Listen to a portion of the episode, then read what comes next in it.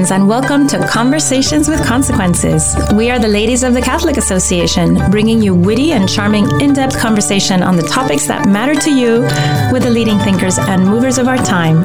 Conversations with Consequences is part of the EWTN Global Catholic Radio Network. Our radio show is always a podcast, and you can listen by going to thecatholicassociation.org slash podcasts, or you can just go directly to wherever you listen to your podcasts. I'm your hostess, Dr. Grazie Christie. I hope you're having a wonderful Easter season. We have a great show for you today, as we do each week. And again, thank you for joining us again this week uh, to all our regular listeners. My co host Ashley McGuire joins me at the bottom of the hour with some enlightening takes on the FBI's memo about investigating Catholics. What are the First Amendment uh, concerns that we should have here? Ashley has been following this story that much of the media is ignoring, but we're going to get her views on that. We're excited also to talk to Chloe Cole about the very important topic of transgenderism and its effects on young people. She is a very brave young woman who went down the very ugly road of gender medicine. I hate to call it medicine, but the way uh, in the way it applies to children, she was very young when she had her puberty blocked, cross-sex hormones administered, even a mastectomy. She's going to tell us all about that. She's only 18 as we speak. It's a it's a powerful story from a very powerful and a vulnerable source, and I I'm really glad that I'm really honored that, that she's willing to talk to, to us about it here at Conversations with Consequences. Welcome to the show, Chloe. Yeah, thank you for having me on. Chloe, you are only 18. Myself and many of our listeners can remember back when we were 18 and we were not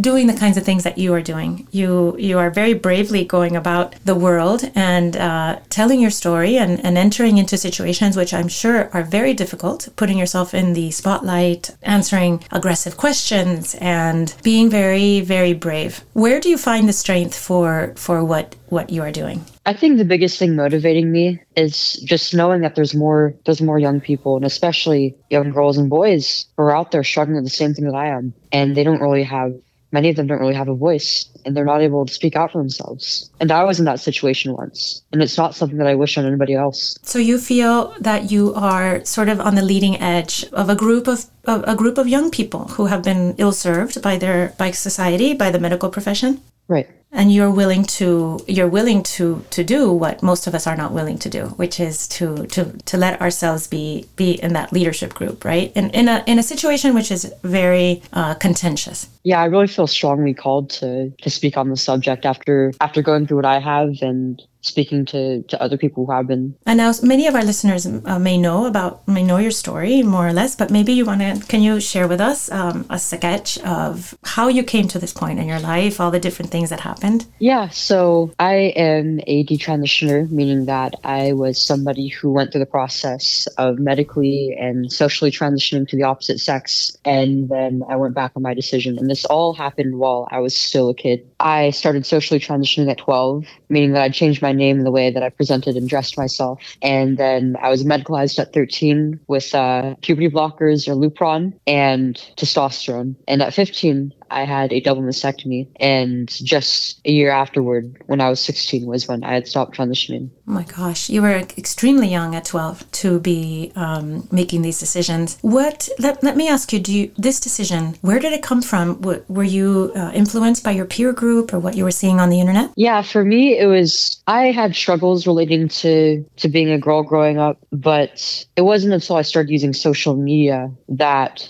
I was introduced to the idea that I could be a boy, but I didn't have to be a girl. And, and so, there were a lot of things that I think made me vulnerable to that, being that I started puberty at a pretty young age. And so my breasts started developing when I was only around eight or nine. And this was really uncomfortable. I would hear comments about it all the time from my peers. And I became really conscious of my body at mm-hmm. a very young age. And I started to develop body image issues. I often felt like I wasn't enough of a woman and that I would never compare to, to other girls and women and that I would be better off as a boy. I was also, um, I had a previous diagnosis of, of ADHD, but I, I strongly believe that I'm actually on the spectrum. And so you found, you found the onset of puberty very disturbing, which I'm not I'm not uh, surprised. I mean, I'm a woman and I went through puberty and I found it very disturbing. When little girls start, when their bodies start to change, they become extremely self conscious. And it sounds like that happened to you. I don't know if you agree with me, but our culture doesn't present to us images of, of womanhood, of young womanhood that are comfortable for our eyes, right? There are things that we no, think we can achieve or that we even we want to achieve. Yeah, that was another thing that really complicated this. I already had a habit of constantly comparing myself to my older sisters and female relatives and my friends. But I started using a phone when I was 11 and I started using social media and apps like Instagram because that's what everybody else my age was doing. Mm-hmm. And I on Instagram, I saw a lot of images of young women that were often very, very sexual nature, and a lot of discussion having to do do with that.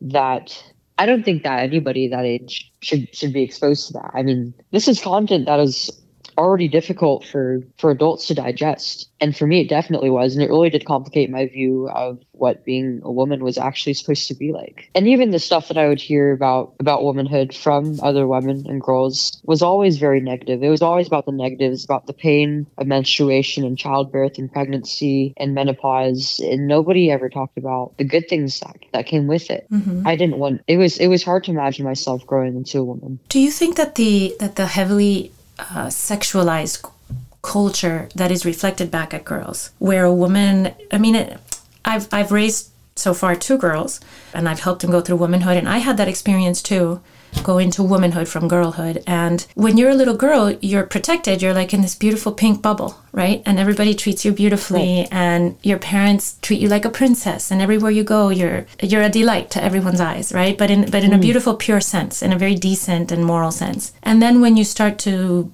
look at womanhood as something that's about to happen to you, what you see in the culture is that a woman is treated as a sexual object. And so not only and I'm I'm I'm telling you how I feel, and you and I'd like to know if this makes sense to you, if this is what you. No, it does. Yeah, that's absolutely how how I feel.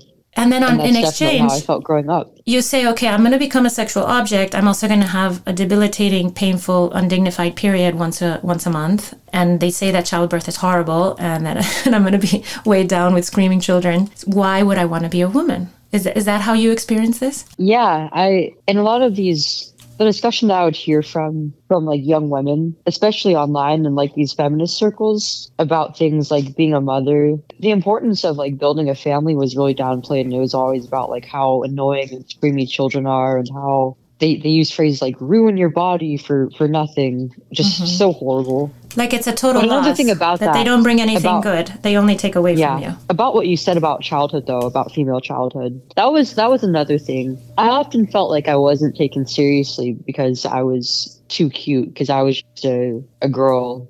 And no matter if it often felt like because I was cute. I hated the word cute. I hate I hate being called cute. you're you're like awfully nobody, cute. Nobody Chloe. was listening to me or calling me seriously. Uh-huh. And I thought that was what being a girl was all about. Just trivial things, not really being important, always getting in the way. And I wanted to be something better than that. And you know, there is truth to what you say women, when we're not being sexualized, we're often very much um, treated in trivial in trivial ways, right? Like we're right. like we only think about things like dress and, and and casual things. Like we're not deep thinkers. I remember when I was in, in medical school and working um, in, a, in a big group of other of doctors. You know, we you do rounds, right? You do rounds with a bunch of doctors, and, and right. you're the lowest in the totem pole. And I would ask questions, but like I might I might make a comment or ask a question, but nobody would turn to look at me, and I felt it was because my voice was too high, so I started pitching my voice lower. so, so that's actually pretty common. Right? That is really common. I've talked to other women and they said, yes, you have to pitch your voice lower, you have to ask more, act more like a guy so that people will um, pay attention to you. And so, what a strange world we present to our girls, right? Here's the, the here. Welcome to womanhood. Here's what womanhood is like. It's uh, and we reflect back to them a very negative experience. And let me ask you, what did you hope life would be like uh, as a man, as opposed to entering adulthood as a woman? What were your dreams? Well, I mean, a lot of my idea of what being a man was really like was kind of a caricature based off of how I saw my older male relatives, including my brothers and my dad. And I tried, I tried to mimic them. I tried to emulate them and my peers at school. And on one hand, I really just didn't want to be a woman and I didn't really see myself as a woman. I often felt like I didn't even look like a girl at times. And I, I didn't really enjoy being feminine for, for a period of time. Mm-hmm. But I thought that transitioning was going to make me happy and whole as a person, that I was going to become my real self as a boy. So there was a hidden self inside of you, and you were going to open the doors to that hidden self. And that hidden self was masculine. Right. That's kind of how the trans community presents it. And on top of that, the medical community, I mean, the research that I had done on this, including from resources that my healthcare provider actually has, seemed to point at seem to point out transition as the only means of treating gender dysphoria. Do you think if you had been born 15 years earlier, and and you had that same the same set your makeup your normal natural makeup that you were born with do you think that you that it would have manifested in a different way than it than as gender dysphoria? Because there is discussion about that right? Girls girls become troubled around puberty um yeah they're absolutely. very emotional. What do you what do you think might have happened in in another in another lifetime in another time? Yeah i probably would have just if it weren't this mm-hmm. i probably would have just been like an emo kid or something. Emo- still very cute but dressed in black right Right. Yeah, that's very hard. So, so you okay? So you're thir- you're 12 or 13, and they start medicalizing you. Were your parents opposed, or were they scared into into going along? Yeah, they actually pushed back on it heavily. They wanted me to wait until I was an adult, but they had their hand forced by the doctors. They were told like there there's not any other option, and, and if you don't do this, then she's going to kill herself. And you know now that they were wrong in a sense, or do you do you think that they were right? Uh, uh, do they do they say that no. because they have the, the, the numbers behind them, or are they simply trying to scare parents? Yeah, I mean they they cite really faulty studies, like the forty one percent rate, for example. But and, the, I wasn't suicidal until I started transitioning. Oh, and then you went as far as until becoming... I was until I was on these treatments. Mm-hmm and it made it so much worse. Well, you were taking tremendous doses of hormonal first the hormonal blocker lupron that's a that's right. a that's a terrible drug chloe people yeah. who have men who have that, breast cancer and women i'm sorry men who have prostate cancer women with breast cancer take that drug and they they have terrible side effects and right you, and on top of that mm-hmm. i was constantly i was i was on other um, i was on psychiatric meds like uh, like uh, both short release and long release medication for adhd and uh, they're using wellbutrin as an antidepressant at, at at one point, even though it actually has like a huge black box warning for use in kids. Mm-hmm.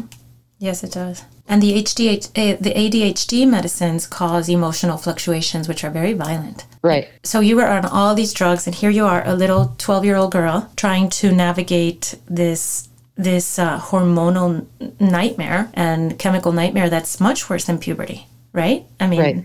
it's it's so unnatural. Yeah, I'm really puberty would have been the cure. Puberty was your cure. Amazing. And what what happened when they added testosterone? What happened to your mental makeup and your emotional makeup when the testosterone started? The blockers were really stressful to be on because uh, the drop in sex hormones um, actually induced a period for me, which people say like it's supposed to be like a stasis where kids can decide whether whether they want to go on to the next puberty or not. Like a pause. But it's not like that. And and it um not only does it pretty much induce a state of, of menopause, it also causes periods in girls who have already had them. And you can't you can't you can't stop you can't stop puberty anyways. Mm-hmm.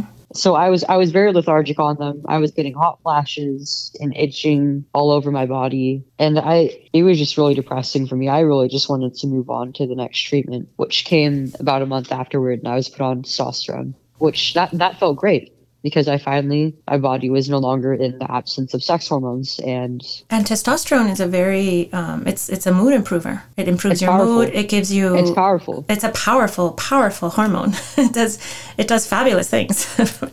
if you want to improve your mood and have energy and sleep well and yeah it's it's amazing you know yeah. you're describing you're you're describing i just went through menopause in the last couple of years and you're describing a very menopause is very difficult when you're all grown up and have a family around you and and understand your body so i'm i'm very sorry you had to experience that at the tender age of 12 it's very sad. So then you take the testosterone and you have a new flowering of, of sex hormone in your body you have all the wonderful side effects of testosterone, but still not working for you. Oh, wait, we then you you had a mastectomy, which Yeah. oh my god. I mean, I was I was very happy initially while starting on it, but there Mhm. really nobody told me like there was going to be a honeymoon with these honeymoon period with Yeah. all these treatments. There is a honeymoon with testosterone for sure. Yeah, and I as soon as I got into high school, I actually became more and more distressed, hmm and that was when I was put on Wellbutrin and diagnosed with uh with with depression. And then after a few years of stopping ADHD meds, they decided to put me on uh, short release medication to treat my declining grades that were mostly caused by my, my depression that was not being properly treated. And now you're and now you're in a situation you're in high school. Um, I've Right. put I've many I've been through high school. Many of my I have a lot of kids who've been through high school who are in high school, and that's a very high school is a very socially fraught place, um, especially for girls. Very lots of emotions and lots of problems. But now you're trying to do high school um, on all these drugs, and you're not Yep. presenting. You're presenting as a boy, right? Socially, um, as a young man, and and that must come with a million social complications of the way people are interacting with you and reflecting back to you who you are. What was that like? Yeah, I feel like I do feel like it stunted my development socially, and especially as a girl because I was I was socializing as a boy and I was being treated as one because everybody other than a few close friends thought that I was a boy and I was missing out on uh, things like dating and getting into relationships because a lot of my other friends my age were getting into relationships but I was still attracted to boys as somebody who appeared to be a boy and so my dating my dating pool was pretty severely limited Yeah. Yeah, of course. And so you were still attracted to boys and you didn't think of yourself as a homosexual man, I don't suppose, at this point. yeah i did You did? yes Well, that's very confusing, right? yeah it was very difficult to navigate Oh my gosh. It sounds absolutely. I just can't imagine you doing this at this age, Chloe, and, and such a difficult It was a age. nightmare. It, that's such a nightmare. I mean, I can. I, I'm beyond shocked that we're doing this to so many children in this country, putting them th- through these torturous situations that just go on year after year. And then, even as course, somebody who mm-hmm. who's gone through it it still shocks me. I don't know how we've gotten to this point. Then ha- then something happened to you which as a physician i i can't it wakes me up at night and i think to myself who are the doctors that remove healthy breasts from little girls? Who are these people? And how can we not how have we not stopped them? What you Yeah. you endured a radical mastectomy i believe it's radical right? They take everything. They don't I- leave anything behind. No i don't think it was a radical mastectomy. Um they so i did undergo a double mastectomy. The Mhm. incision that they they called it the incision type i got was the most common type which they call um, double mastectomy with nipple grafts meaning that they excise into um, the breast tissue. They take it out and uh, they also graft the areolas onto a they call it a more masculine positioning on the chest. Oh okay on so the area of scraped skin so it's not radical but they remove the areolas and then regraft them yes. Yeah, and okay. they they take out the breast tissue, and I think they also took out some lymph nodes with that as well Mhm. because they uh they tested uh they tested the tissue for cancer afterward, and I was perfectly healthy. Amazing. I, I mean, what does that feel like now to look back and say the doctors did this to me? A, a surgery of that of that import. It's it's very difficult to put into words just how painful it really is for me. Like I can I can describe my feelings around it and the pain I have and where the, the most painful points are, hmm but But it's impossible to really uh, express, yeah. right? The the trauma that Yeah. has been done to you and what and it what does is- feel like a part of my sexuality has been taken from me before I was able to fully realize it. And it hurts knowing like I'll never have that function back. Like I'll never have those those nerve endings back. I'll never be able to breastfeed my kids. And on top of that, I'm having complications with the grafts. No, I'm sorry to hear that. Well, you know, uh, these surgeons they tell girls when, who are undergoing these um, these evil mastectomies. I call them evil because there's no reason ever to amputate a body part that's not ailing. Um, they Right. tell them that you can just get implants later if you change your mind. That's that's not really true. I mean, you can never No. go back to a real female breast. Right. You can never bring the function back. And on top of that, implants come with their own range of complications. hmm Humans aren't just Legos. You can't take parts on and off. hmm Absolutely. You didn't you didn't go on with more surgeries. Um, no, I did not. And I'm sure you you, you thank God every day that you didn't go on. Um, yeah, I would have I would have been too young by their standards. Their their standards, which they actually broke their uh, their standards of care and how they treated me. Yeah, because the mastectomy was very early, right? Because this was some right. this was three years ago, and I, I think they're doing them earlier now, but 15 seems very early to me. For the yeah, mastectomy. I actually know somebody who had a mastectomy at, at 13. Oh, oh, that's at just, the same hospital. That's just heartbreaking. A little 13 year old girl with a mastectomy. Right. So you didn't go ahead with any more surgeries, and and I'm I'm very I'm very glad you didn't. Um, but people do, very young people. So people here, let me ask you. I many people who def, who who are against transgender surgeries and medicalization for young people for for minors, they say, well, once you're 18, people can make their own decisions. That shocks not me. Not always. That shocks me because I've had 18 year old children, several, and they're not making good decisions. They're making lots no. of bad decisions no, all day long, not. and and that's it. Feels like as a parent, all you're doing is trying to protect them from bad decisions for years. What do you think about that? That once you're an adult, these things are all fine, and that that person, an 18 year old, can choose properly. No, once you hit 18, you might legally be an adult, but that doesn't mean you know all the answers. Mm-hmm. 18 is still very young, and you don't really, you still don't really have much experience or knowledge having to do with the world. I mean, a lot of people these a lot of people don't know that they want to have kids until they're in their late 20s to early 30s. Mm-hmm. And this is a decision that'll affect that on top of pretty much every other aspect of your life. Mm-hmm. And I feel like 18 is just too young to to fully appreciate that. I don't know if uh, you want to share this, but have do you think you recovered your fertility? You don't have to share that information with us, obviously. I haven't gotten a fertility test, but uh, I I started having my my uh, my periods again um, about two months after I started off to stop testosterone. Oh, stop taking testosterone. I mean, um, but uh, then you must be okay. They, they, it's, I'm it's, very glad it's surprising because they've been they've been very regular. When before, I only had about three or four per year because I was so young. and you were you were a little baby. That. You were a baby. Right. When all this happened, you were a tiny girl. So thank thank really God, thank God that your fertility um, was preserved, and I'm very very sorry for all those whose fertility has been has been erased. I was reading about I mean, a, a, young boy who was on Lupron and and he said that he didn't he didn't care about his fertility. He's 14, this boy. Of course. He didn't care about his fertility, and that if he changed his mind later, he could adopt. Um, there is there's like an abyss of ignorance in that statement, which is normal for a 14 year old.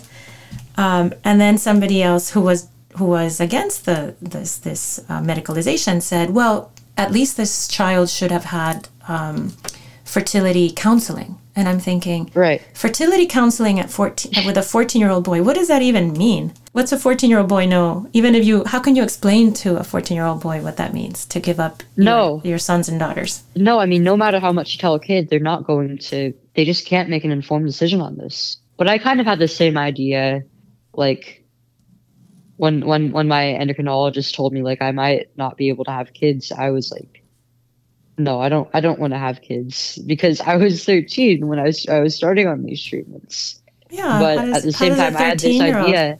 Imagine I had this idea. yeah, I had this idea that like if I wanted to have kids, then I could just go through like IVF or use a surrogate or something, and that nothing could go wrong with any of that, right? Because mm-hmm. I was naive. I was a kid.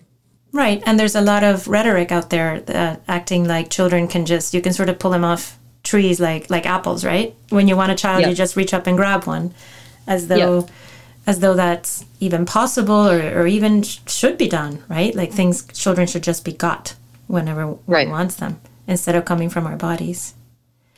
Right. Chloe, we're we're pretty much out of time. Um, I'm I'm very I'm very honored to have had this conversation with you. I feel that um, the world is a better place because you're in it and because you are so brave and so good to speak so frankly about your troubles. And I know that you're saving lots of lives and lots of futures of young people. If, just as parting words of advice um, to to parents, to grandparents, to aunts, to uncles who might be listening to this, to young people who might be listening to this, and have friends who are struggling with gender dysphoria or family members. What what would you say to them? This is never appropriate for kids.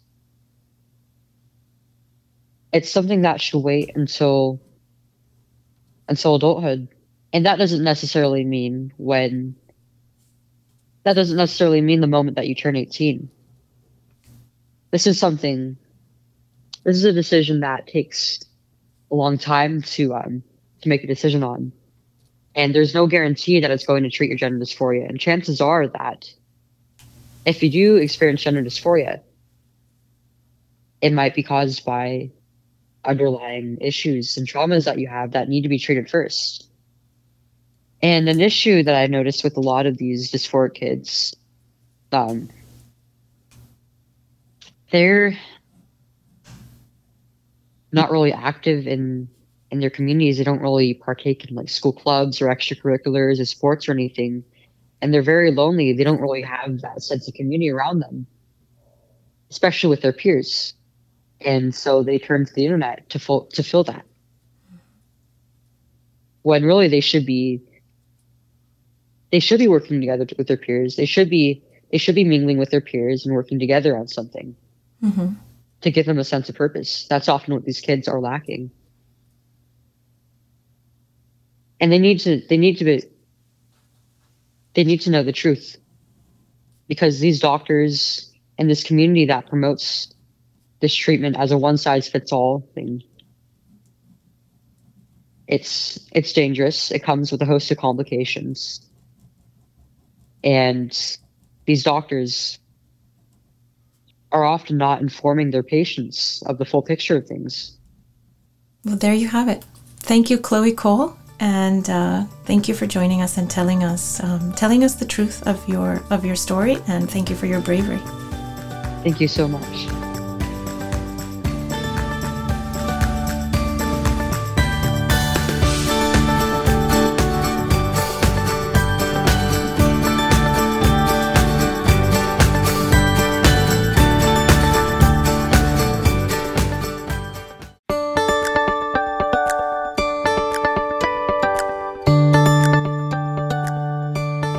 To Conversations with Consequences. I'm your hostess, Dr. Grazie Christie, and I'm joined now by my dear friend and colleague at the Catholic Association, Ashley McGuire. So much fun to have you on the show, Ashley. Welcome back. Hey, Grazie. It's always so great to talk with you. So, I was away for the last week on my family vacation. Thank God I needed it very badly, and uh, we had some beautiful family time. But there's been lots of stuff brewing here in the United States while I was gone, and you have had your finger on the pulse, Ashley, of an FBI associated scandal. Well, you know, Grazie, you you're probably not the only person who's missed this story, and that's because um, pretty much nobody's been covering it. And I actually, with with the exception of a handful of conservative and religious outlets, uh, the story has totally fly, flown under the radar, but it has been getting more and more attention. So the story is that the FBI, a, a memo leaked from the FBI, much of which has later been redacted, but you can actually find the redacted memo online. And the memo was written by an agent out of the Richmond office, basically saying that um, they need to run this operation in people's churches, recruiting people's priests, um, recruiting people at church to essentially spy on people who go to uh, traditional Catholic masses. Traditional, traditional meaning the Latin Mass, or people, or yeah. just, or just very conservative parishes. Well, that's what's interesting. So, in the memo, it explicitly talks about traditionalist Latin mass going, which they define as radical traditionalist Catholics, a, a, a, new terminology that I'd never heard before. Radical. Um, so rad- rad- radically uh, mantilla wearing Catholics, like we wear the women who wear their mantillas radically. Like, what are they concerned about? Well, so. I mean, to quote directly from the memo, it says racially or ethnically motivated violent extremists in radical traditionalist Catholic ideology. And, and the memo says that they need new avenues, this is directly quoting, quote, new avenues for source and tripwire development through outreach to traditionalist Catholic parishes and the development of sources with the placement and access to report on, end quote, um, these people. So, yeah, so people who go to traditional Latin Mass are apparently one step away from doing who knows what kinds of violent activities. I mean, it's that like where you're laughing um, because it's so utterly ridiculous. But um, but, but, Ashley, uh, before we get into the, the, the horrible violations of our of our of our liberties as Americans, this the way this I mean this is done in communist countries like China and Cuba, where you people are afraid to go to church because sitting next to you will be a, an informant. Um, Absolutely. What? No, and this- but you you you quoted racially or ethnically motivated violent extremists. Let's break that down a little. First of all, violent, violent. Have I missed a, a, a rash of um, traditional Catholic uh, terrorist attacks? Did I somehow miss that? No, probably um, maybe people are a little confused because what there has been is a spate of hundreds, and I'm not exaggerating when I say hundreds, of attacks on Catholic churches perpetrated against Catholic churches by actual violent extremists who basically are upset about what the Catholic Church holds and believes, um, specifically abortion, but a number of other issues as well. Um, right. So, so Catholic Catholic, uh, Catholic um, churches being def- uh, defaced with graffiti, uh, statues being pushed over. There's been um, several instances that I know of, just offhand, of uh, fires being set, uh, arson. Yeah, I know a that church our, two miles, a church two miles from my house was set on fire. It caused tens of thousands of dollars worth of damage. Um, this was last year. They desecrated the tabernacle. They knocked down and broke statues, and they tore down the stations of, cro- of the cross. This was in the wake of the decision in Dobbs, and that's one of hundreds of attacks so, yeah, I mean, there's definitely an issue with violent extremists in this country. Uh, the issue is that they are targeting Catholic churches. They're targeting crisis pregnancy centers, including like the one that you work at, where my understanding is there was a death threat written yeah, on the wall. A year, almost a year ago today, uh, this this coming week. So that's so it's almost like well, it's I hate that word. It's, it's gotten so trite. Orwellian, right? It's Orwellian that the people who are being targeted for violent extremist acts are the ones who are being investigated investigated by the FBI. Guess, guess who they cite as the source of that label in the FBI memo? Who? The Southern the Southern Poverty Law Center. So this is the same group. I mean, they're sort of this self-crowned, crowned themselves the entity in charge of like policing hate groups, quote unquote, extremist groups. Um, and basically, what they do is go around and put targets on conservative organizations that uh, don't toe the line on what they believe about abortion, gender ideology, things like that. But no, I, I, mean, the memo is absolutely ideological. It, it explicitly references the Catholic Church's beliefs on abortion. And it cites the Southern Poverty Law Center when it when it comes to where they came up with the definition of radical um, Catholic traditionalist. So, is this could this be sort of a broadening of that idea of words are violence?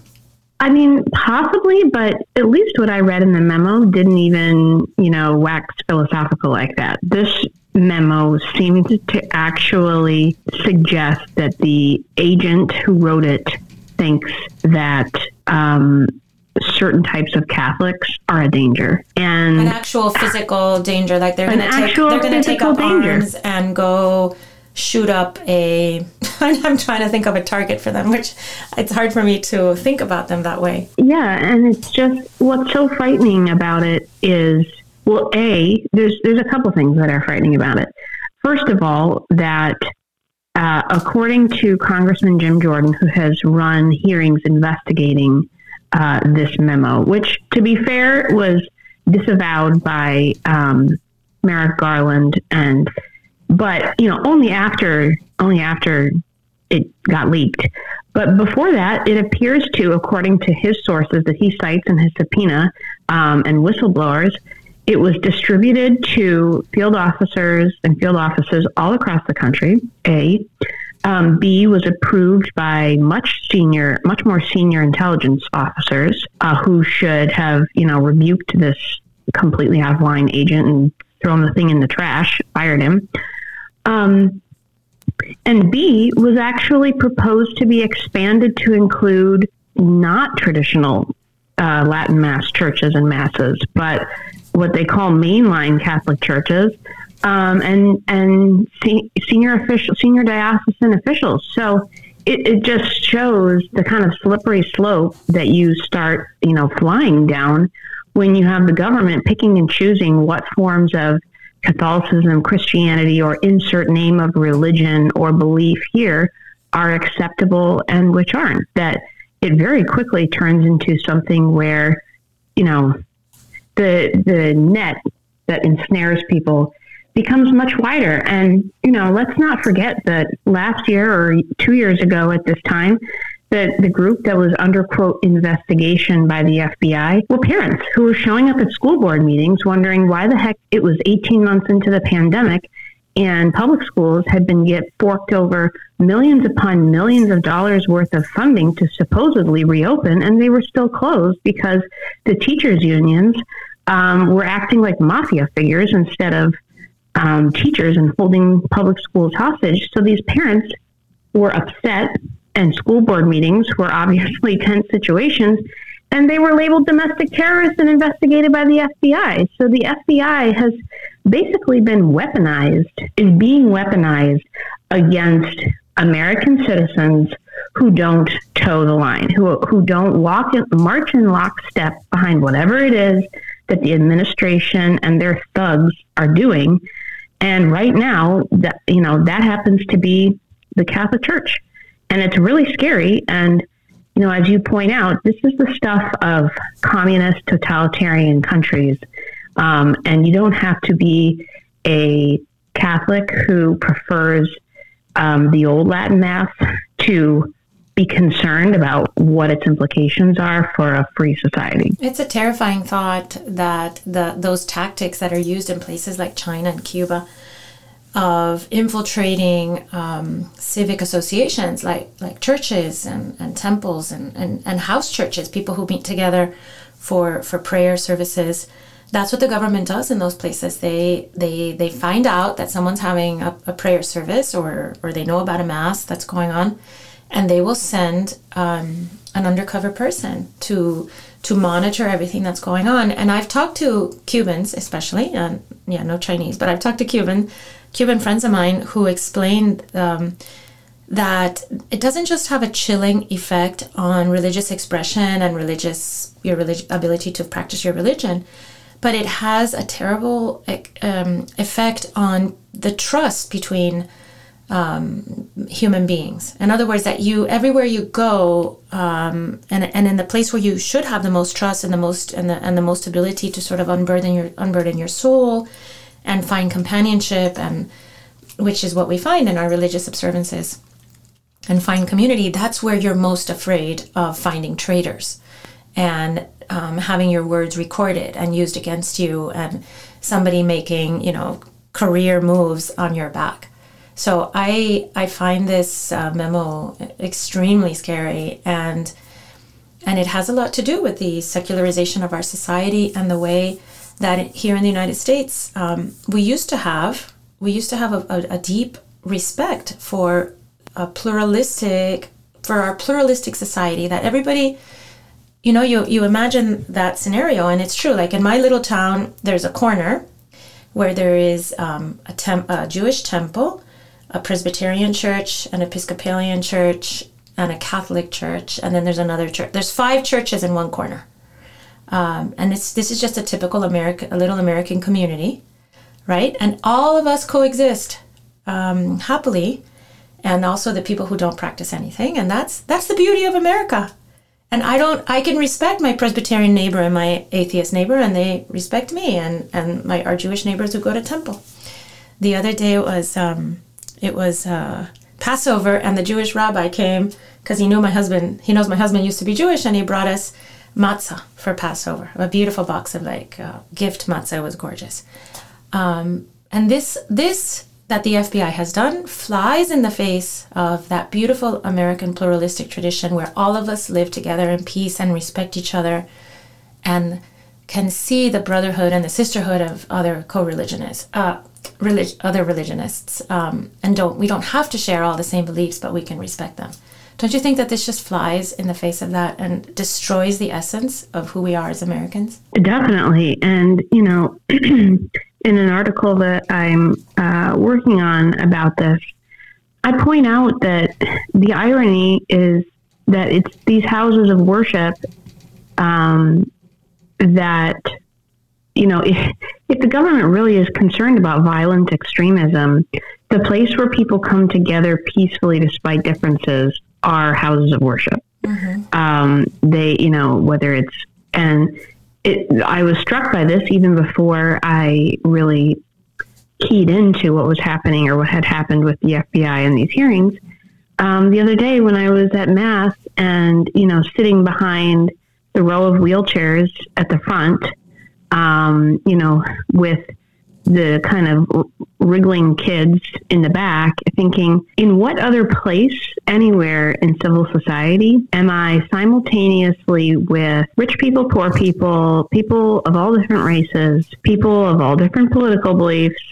disabled people, elderly, the youngest children, pregnant? It's just that and, and I know that other houses of worship, synagogues, are the same. And yeah, it's our the, it's, the, it's really a beautiful part of our of our of our lives. It's it's the peaceful part. It's the community part. It's the loving part, right? Right. And these is, are the places and the experiences that actually quell extremism. Mm-hmm, exactly. Because it's where you are united in a higher belief in a, in a calling for the you know toward the common good with people that you're different from. And, and also, that has always actually there's just no i can't think of any um, events that link traditional catholics to violence. I, I can't think of a single one. Am i missing something that you know about? No right? No and i mean that's a little bit it's both besides the point and the point. I mean, it's, you know, both the idea that, as you point out, the people who are wearing mantillas and, you know, doing Gregorian chants are going to suddenly pick up AK 47s is so bizarrely off key that it's bizarre. The women have the um, women have too many children to be worried about exactly. or to be able to go get their drug their gun license. They're way too busy. And the men are right. supporting all those babies and that's really beautiful. But it's also it's also besides the point because the real point is that they're being targeted because they're the people who are most likely to adhere to the church's teachings um, that people don't like. Mm-hmm. Um, and so I think that's why they were being targeted in this quote unquote investigation. Know, I'm glad that the FBI is being called out, but more people need to be aware of this that this was something real that happened. Um, it wasn't just, you know, I think the, there's an attempt to spin it as, oh, just some rogue agent in some office. No, it wasn't. Not according to the subpoena. Um, this was widely known about, and I think is part of a broader concerning pattern of um, an entity that's meant to uh, protect our rights is being weaponized against our rights. Well, thank you, Ashley, for giving us all that information and for joining me today. Thanks, Grazie. Every morning, the Catholic Association reviews all the latest news and sends our subscribers a carefully curated collection of the most important news of the day. Items are specifically selected for a smart Catholic audience like you. Don't let the world take you by surprise. Subscribe to our daily media roundup at thecatholicassociation.org. And now, Father Roger Landry offers us, as is customary, a short and inspiring homily to prepare us for this Sunday's Gospel. This is Father Roger Landry, and it's a privilege for me to be with you as we enter into the consequential conversation the risen Lord Jesus wants to have with each of us on the solemnity of his body and blood, popularly known as Corpus Christi, this Sunday. In the gospel for the feast, Jesus' disciples as well as critics grumble after he tells them that he is the living bread that came down from heaven, and that whoever eats this bread, his flesh for the life of the world, will live forever. They mumbled aloud, How can this man give us his flesh to eat? And Jesus doubles down, saying, Unless you gnaw on the flesh of the Son of Man and drink his blood, you do not have life within you.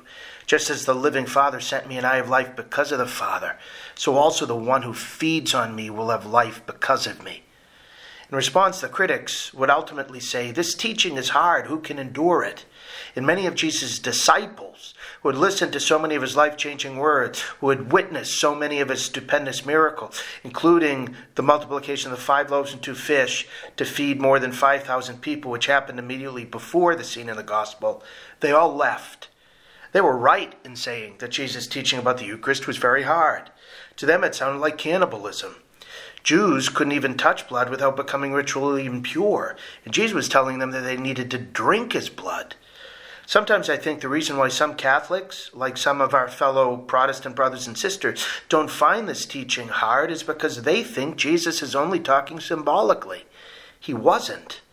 He stressed his flesh is real food and his blood real drink. We need to approach this difficult reality with faith. After many of the disciples left, Jesus turned to the twelve and asked if they wanted to leave.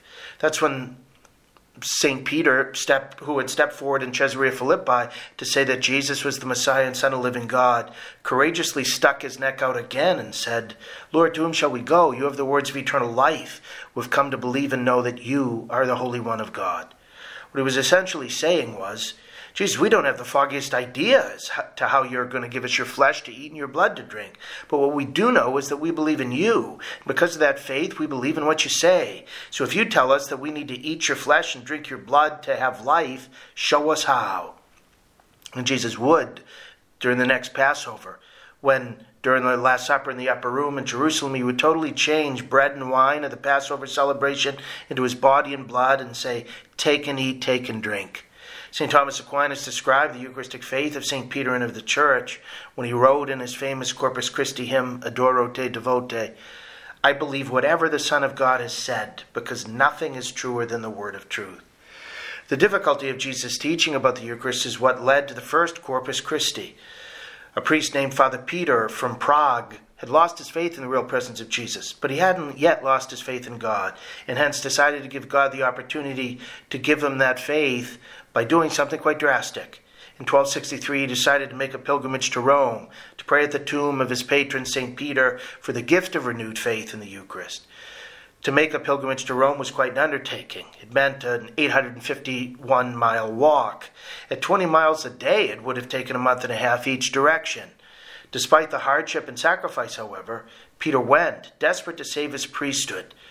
But after praying for weeks at the tomb of his namesake, who had said, Lord, to whom shall we go? he sensed no graces at all. Crestfallen, he began his journey home. When those traveling with him out of protection against bandits asked him if he might celebrate Mass for them one Sunday, out of courtesy, he accepted. They stopped at a small church dedicated to St. Christina in Bolsena, Italy, and he celebrated Mass on a side altar.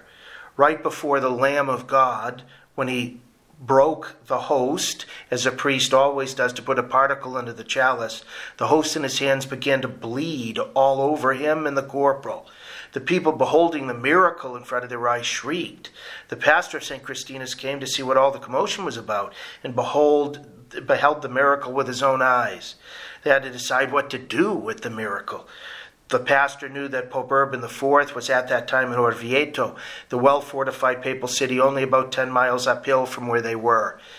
And when they brought the miracle to the Pope, who examined it and heard Father Peter's story. The Pope took it as a sign that Christ wanted a feast to his body and blood, a feast of the ordinary miracle that happens in every parish every day, to be celebrated throughout the whole church. And it's been celebrated every year for the last 759 years. This year, the celebration of Corpus Christi is particularly special because it's taken place within the context of the U.S. Bishop's three year Eucharistic Revival Initiative. This year's celebration should be more special still because after a year of diocesan initiatives, The revival is inaugurating on Corpus Christi its second and most important year, the parish phase, phase of the revival. Each of the 17,000 parishes in the United States, including your own, is being explicitly urged by the U.S. bishops to commit to take one step further to help grow parishioners' Eucharistic faith, knowledge, amazement, love, and life. Some parishes are already thriving in terms of Eucharistic piety. They have reverent, graceful, prayerful masses with powerful preaching, beautiful music, and infectious hospitality. They feature plenty of opportunities for parishioners to come to pray with adoring love before the Eucharistic Lord. They pass on the Eucharistic faith with fire to first communicants, to OCIA candidates, and more. They host 40 hour devotions, lead Eucharistic processions, even establish adoration chapels. The parish phase is a time for them to build on what they already have. Many parishes, however, are in need of a greater upgrade. While every parish is formally Eucharistic, insofar as it exists to celebrate above all the Eucharist, not every parish has made Jesus in the Eucharist the source, summit, root, and center of its parish life, activity, and culture. This Corpus Christi begins a year for parishes to dedicate themselves to improving, and for some improving substantially, their Eucharistic focus. The U.S. bishops have published a leader's playbook for the year of parish revival so that it might become the most impactful phase of the multi year response to the Holy Spirit. The playbook contains four pillars, each with a specific invitation. The first pillar is to reinvigorate worship at Mass with an invitation of focus on how the Mass is celebrated. It encourages greater beauty, reverence, and liturgical silence in the celebration of Mass confessions before Mass, as well as personal witness on the power of the Mass. The second pillar is to create moments of personal encounter with an appeal for every parish to host monthly Eucharistic nights of adoration till people meet Jesus prayerfully in the Blessed Sacrament with the help of reading, talks, music, and confession. It also encourages parish retreats, prayer teams, and Eucharistic processions. The third is to strengthen faith formation through Sunday preaching series on the intrinsic connection of the Eucharist to the Paschal mystery, to the real presence, to holiness, and to Jesus' call to evangelize and serve. It also urges a small group study series called Jesus in the Eucharist. The last of the four pillars is to form and encourage people to go out to invite at least one person back to Mass and to give special care to those in need and on the peripheries of existence. It asks us to imagine what would happen to our parishes if every parishioner were to reach out effectively to a fallen away family member, co-worker, fellow or fellow student, and if priests and faithful were prepared with best practices to make them feel welcome when they come. The playbook is an important resource to help every parish take at least one step forward during the parish phase of the revival. If parishes take it seriously, however, those steps could be enormous strides and create the momentum that the revival as a whole is seeking to catalyze. One of my favorite parts of the celebration of Corpus Christi is the chanting of the Lauda Sion Salvatorem sequence before the proclamation of the gospel. In the second line of this great prayer written by St. Thomas for the first Corpus Christi, we sing Quantum Potes Tantum Aude, which means literally, dare to do all you can before noting that the reality of the gift of the Eucharistic Jesus far exceeds the capacity of all human praise and action. This spirit of daring to do all we can, well, it's meant to characterize our approach to the Eucharistic Jesus in general, is supposed to mark in a special way the attitude of Catholics toward the Eucharistic revival and toward the parish phase of the revival in particular. It's meant to encourage us to pull up all the stops to grow, together with our fellow parishioners, in Eucharistic knowledge, faith, love, amazement, love, and life as we prepare to celebrate the body and blood of the Lord and to receive that body and blood together with Jesus' soul and divinity. Let us ask the Lord to help revitalize our own Catholic Eucharistic life and to be catalysts for the Eucharistic revival of our parishes, fallen away family members and friends, and the whole church. Let us ask for the grace that we who feed on Jesus, who gnaw on his flesh and drink his blood, who believe and live this difficult teaching, may have life because of him and help others to come to experience that same life. God bless you. Thank you, Father Landry. To hear more from Father Landry, check out his website at CatholicPreaching.com, and you can also catch his writings at EWTN's own National Catholic Register. A big thank you to all our listeners for joining us. I hope that this show was helpful. I hope that it gave you more peace and more hope and more joy, and you go with our prayers.